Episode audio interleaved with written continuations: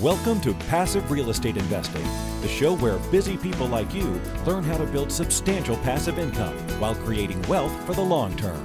And now, here's your host, Marco Santarelli. Hello, my friends, and welcome to another round of rapid fire listener questions.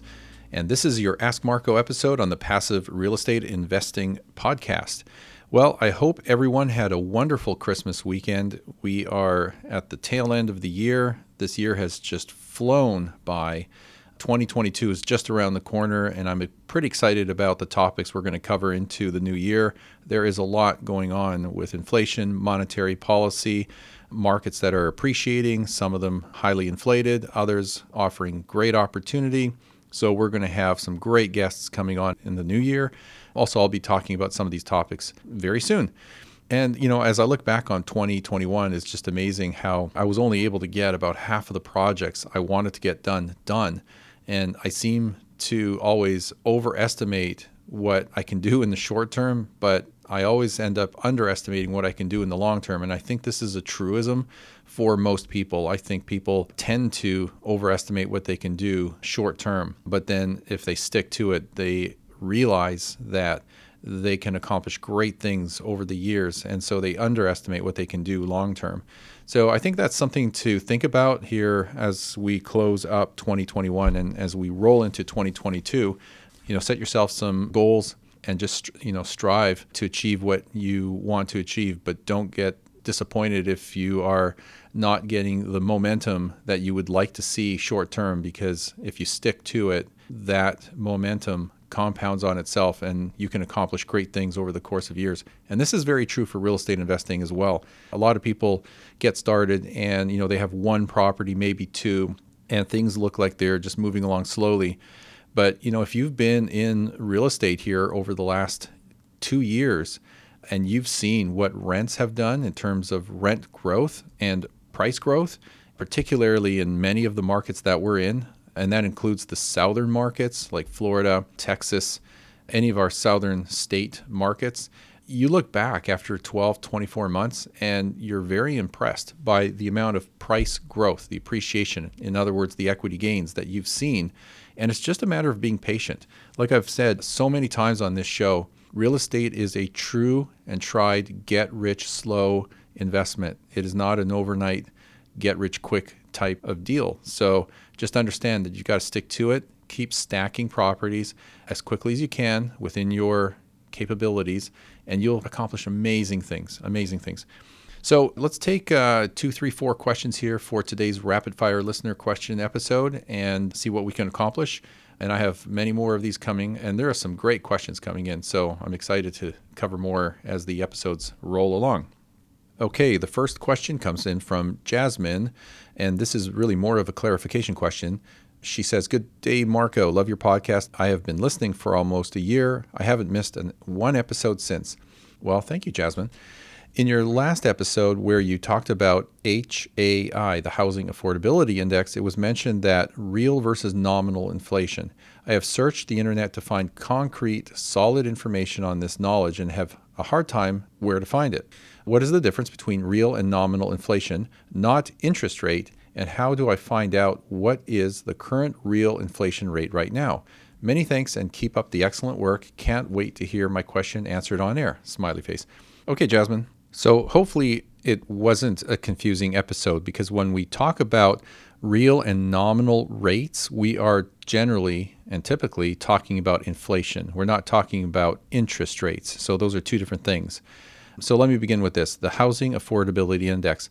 What that is, it's a measure of whether or not a typical family earns enough income to qualify for a mortgage loan on a typical home, either at a national or regional level. That's the way they measured it. Obviously, if someone's buying a home, it's going to be at the local level in a neighborhood, on a street. But it's just an index. And so, you know, it is what it is. It's an index just to show affordability based on a region and that is always based on the most recent housing price and the most recent income data. So that's what the Housing Affordability Index is all about. Now, to answer your question specifically about real and nominal rates of inflation, and again, we're not talking interest rates here. A real value when we're talking about real rates of anything is one that has been adjusted for inflation. That is typically how it is used. And that enables us to have a comparison of quantities as if the prices of those goods or services have not changed on average over time. So, in other words, changes in value in real terms exclude the effect of inflation. So, it gives you a real way to compare the value or price of something today versus a time in the past, whether it's a year or a date in the past, or to make assumptions about what those might be in the future. So, all it does is it takes the inflation into consideration. So, when we talk about nominal values, those are, for example, the current monetary values when we talk about real values, we are adjusting for inflation and we're showing prices or wages at constant prices. So that way we level the playing field and what we're comparing today, regardless of what that number is or that dollar amount, we're comparing that on the same level or same playing field as what that item was, let's say a year ago or 10 years ago or 30 years ago.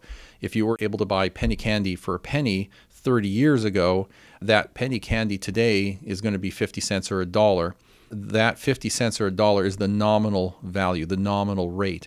But the real rate would be something much different. So you got to understand that when you adjust for inflation, you can keep things in perspective so that way you have a fair way of comparing how prices have changed.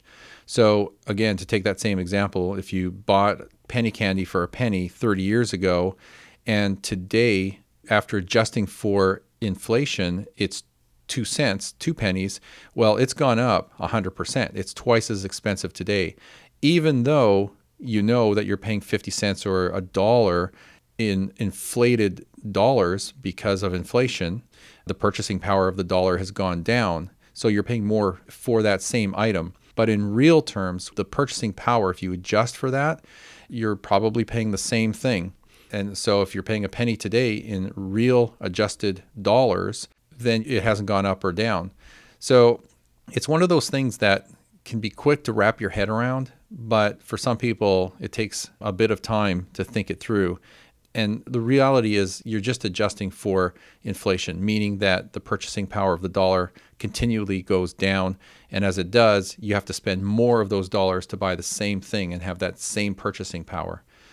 So, real dollars or real values give a better guide to what you can actually buy, and it also shows you the opportunity costs you face if you're evaluating different investment opportunities and adjusting for inflated dollars in the future. And that's a topic for another day that gets into some more complicated math.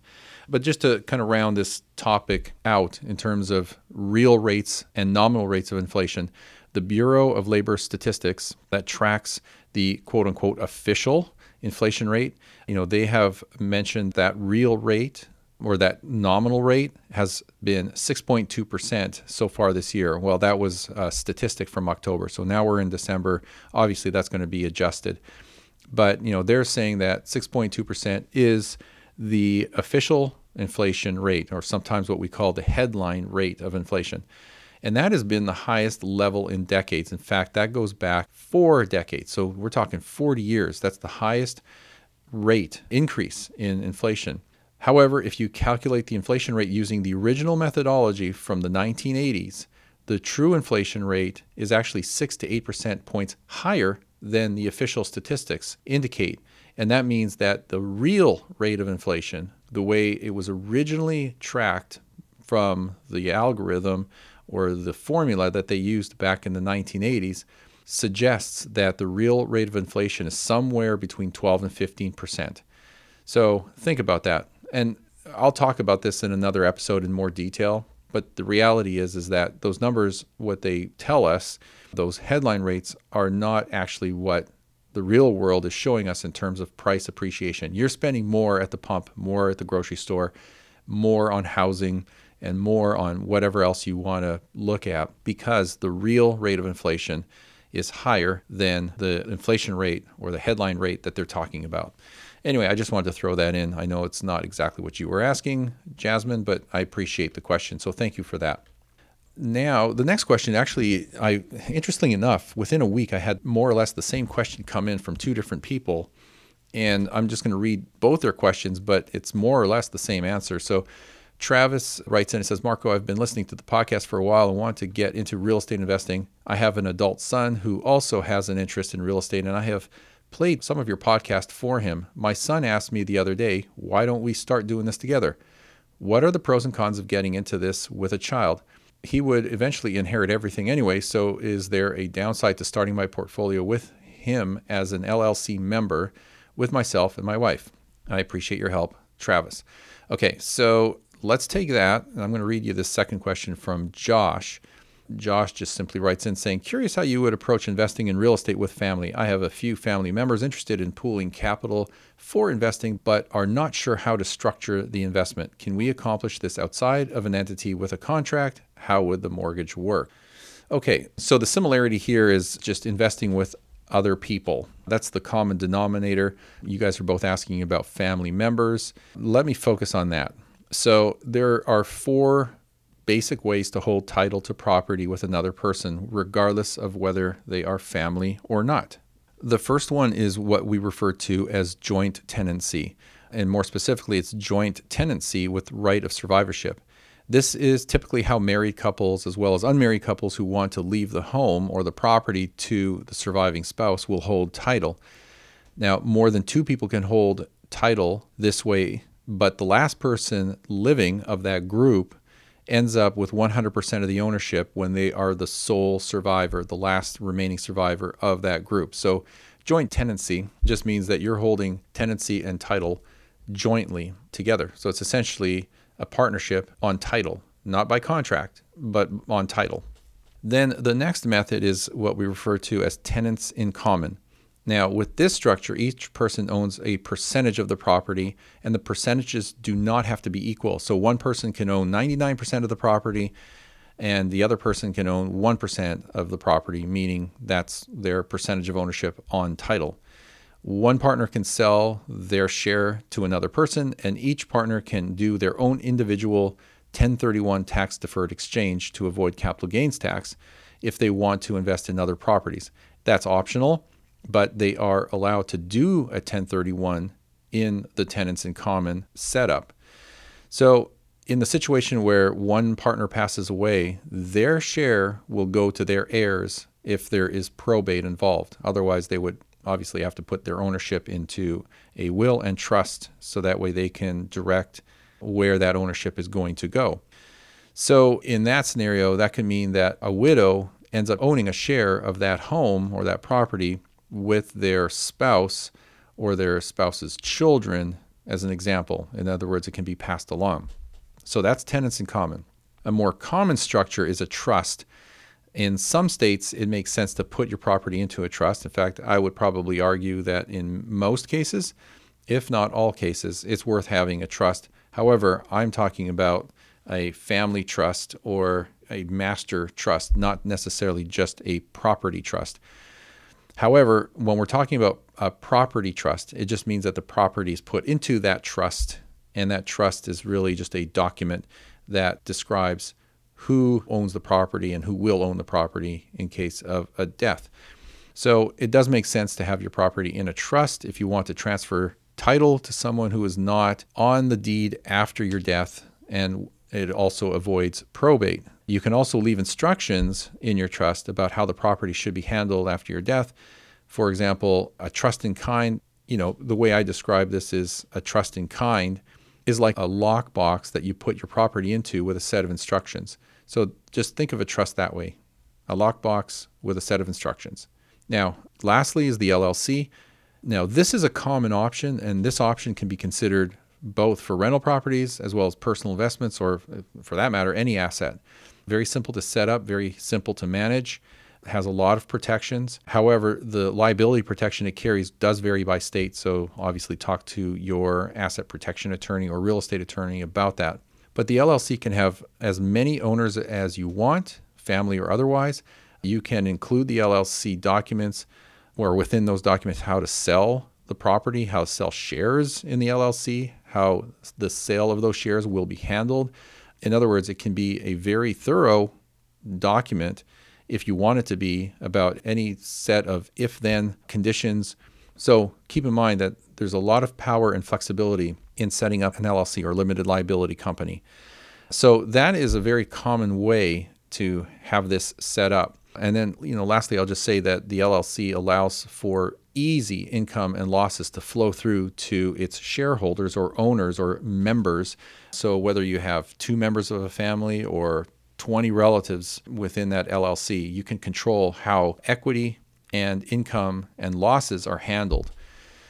But here's the the one thing about an LLC. If you want to finance the property, you either A need to find a lender that will finance into an LLC. And just as a side note, Norada Real Estate Funding, that's the only way you can finance the properties that we finance is within an LLC. There are a few exceptions. Uh, you could talk to us about that.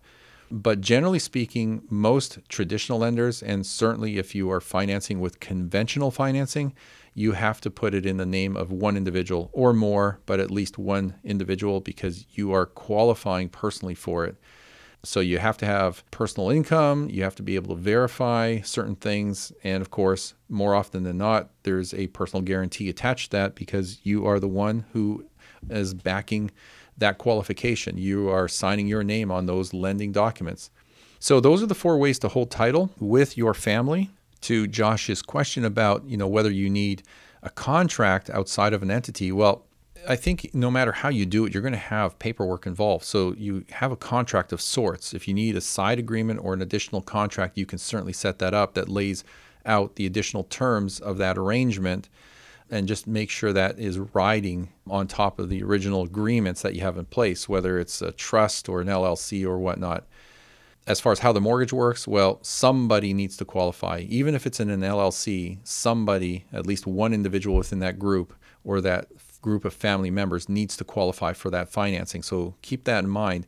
Now, a little tip, if you will, if you are, let's say, purchasing this with a family member, let's say a cousin or an uncle, whatever, if you both qualify individually, there's no reason for you guys to both qualify on the mortgage because the disadvantage of doing that is that you are taking up one slot on your credit if you're getting conventional financing to get another conventional loan. So you're allowed up to 10 conventional loans per credit score per individual. And so if you're both going on the loan together, one of you is taking up a slot that you didn't need to take up that would allow you to get one more conventional loan on another property at another time. And so it's better to keep that free especially if you guys are planning to buy more than one property together, then just do them individually, alternate who's qualifying for the mortgage. So that's just a little tip when it comes to conventional financing. But you don't need to be on there together, and there's probably no additional liability protections or reasons to be on there together as a group. But just keep in mind that you are taking on some sort of liability exposure if you are putting your name on that mortgage and you are part of a group. So have the terms and conditions of that relationship, that arrangement laid out clearly in your documents, whether it's in your limited liability company and or some additional agreement that you have as a rider along with that.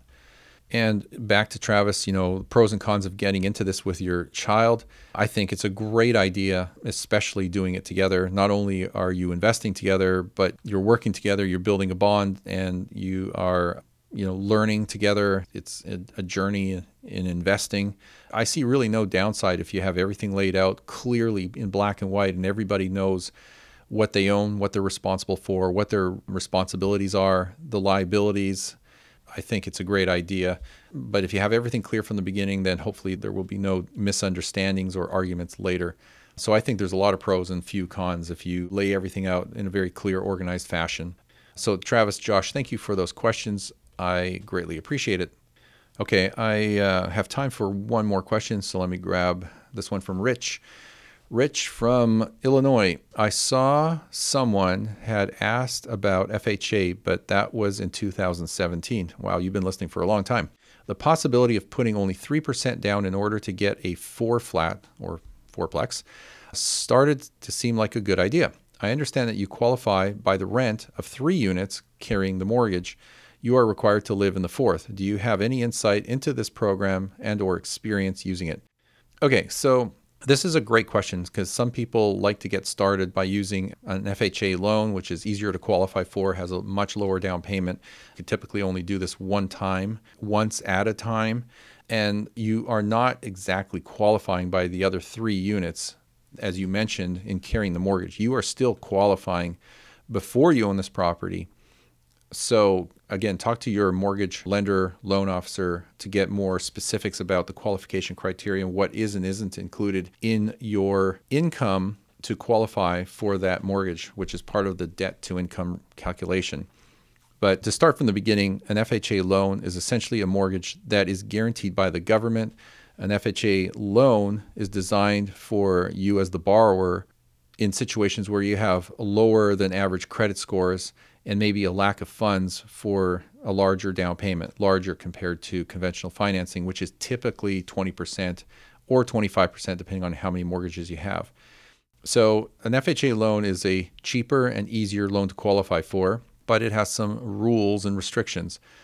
So, FHA loans are, for the most part, they're restricted to buyers who intend to use that property that they're purchasing as their primary residence. So, that means that you can't use an FHA loan for a second home or a rental property or a vacation home or an investment property. However, there are some exceptions and a few ways to get around this basic but critical rule. And the one way to use the FHA loan to buy an income property is to purchase a multi unit dwelling, which is exactly what you're talking about here in your question, Rich. So, a four flat or fourplex, however you want to describe it, is a multi unit dwelling. It's considered a residential multi unit dwelling. And FHA allows you to buy a property up to four units, provided that one is occupied by you. There's no upper limit to the size of the loan. And in this way, an owner like yourself is able to buy it, live in one unit, make that an owner occupied property for yourself, which qualifies for FHA. And then you can rent out the other units, whether it's one, two, or three other units, and use that income as the income from your property, which basically subsidizes your living at that property. And if you buy right in the right areas, you may have positive cash flow, which is great. So now you're actually living free and making some money through the cash flow of the property. So that's essentially it. Now, one key thing to know is a lot of times people will invest in real estate using an FHA loan, and then their goal or strategy later is to refinance that into a fixed rate 30 year conventional mortgage. If you plan to do that, then you have to understand that there is a minimum of 210 days that have to pass since you originally closed on that FHA loan before you can actually do a refinance, which is not bad. That's less than a year. And you also have to have made at least six monthly payments, which shouldn't be an issue unless you're completely cash strapped and you're not getting rents from the other units. And lastly, if you have had your FHA loan for less than a year, you cannot have had any payments overdue for more than 30 days. So these are very straightforward, common sense things. Just pay on time, don't be late, make all your monthly payments on time, and do that for at least six months. And then after 210 days, you can refinance if you want to. And if it makes sense, I mean, again, it's a math question. Investing is a lot about math and rates of return. So, Rich, thank you for the question. I hope that helps. I'm going to cut it off here. I've got some other things I got to take care of. So, uh, after 26 minutes, I think we've covered enough, but I'll get more listener questions out here soon. So, thank you for sending those questions in. If you have any questions in mind, just send them over to me. Go to the passiverealestateinvesting.com website, click Ask Marco. I will be happy to take on as many as I can. Remember to subscribe to the show if you haven't done so already. It's just one click of a button and it takes you all of two seconds. Share the show with your friends, family, and neighbors, any like minded individual. And of course, I read all the ratings and reviews that you leave us on iTunes and wherever else. So thank you for that. And that is it for today. Thank you for listening. Have a wonderful new year, and we will see you soon. Are you on track to achieve your financial goals? Income producing real estate is the most historically proven way to accumulate wealth and has created more financial freedom than any other means. Norada Real Estate provides everything you need to invest in the best turnkey cash flow rental properties. Our simple proven system will help you create real wealth and passive monthly income. Get your free strategy session with our knowledgeable investment counselors at noradarealestate.com. That's N O R A D A realestate.com. Nothing on this show should be considered specific personal or professional advice. Please consult an appropriate legal, tax, real estate, or business professional for individualized advice. For distribution or publication rights and media interviews, please contact the host.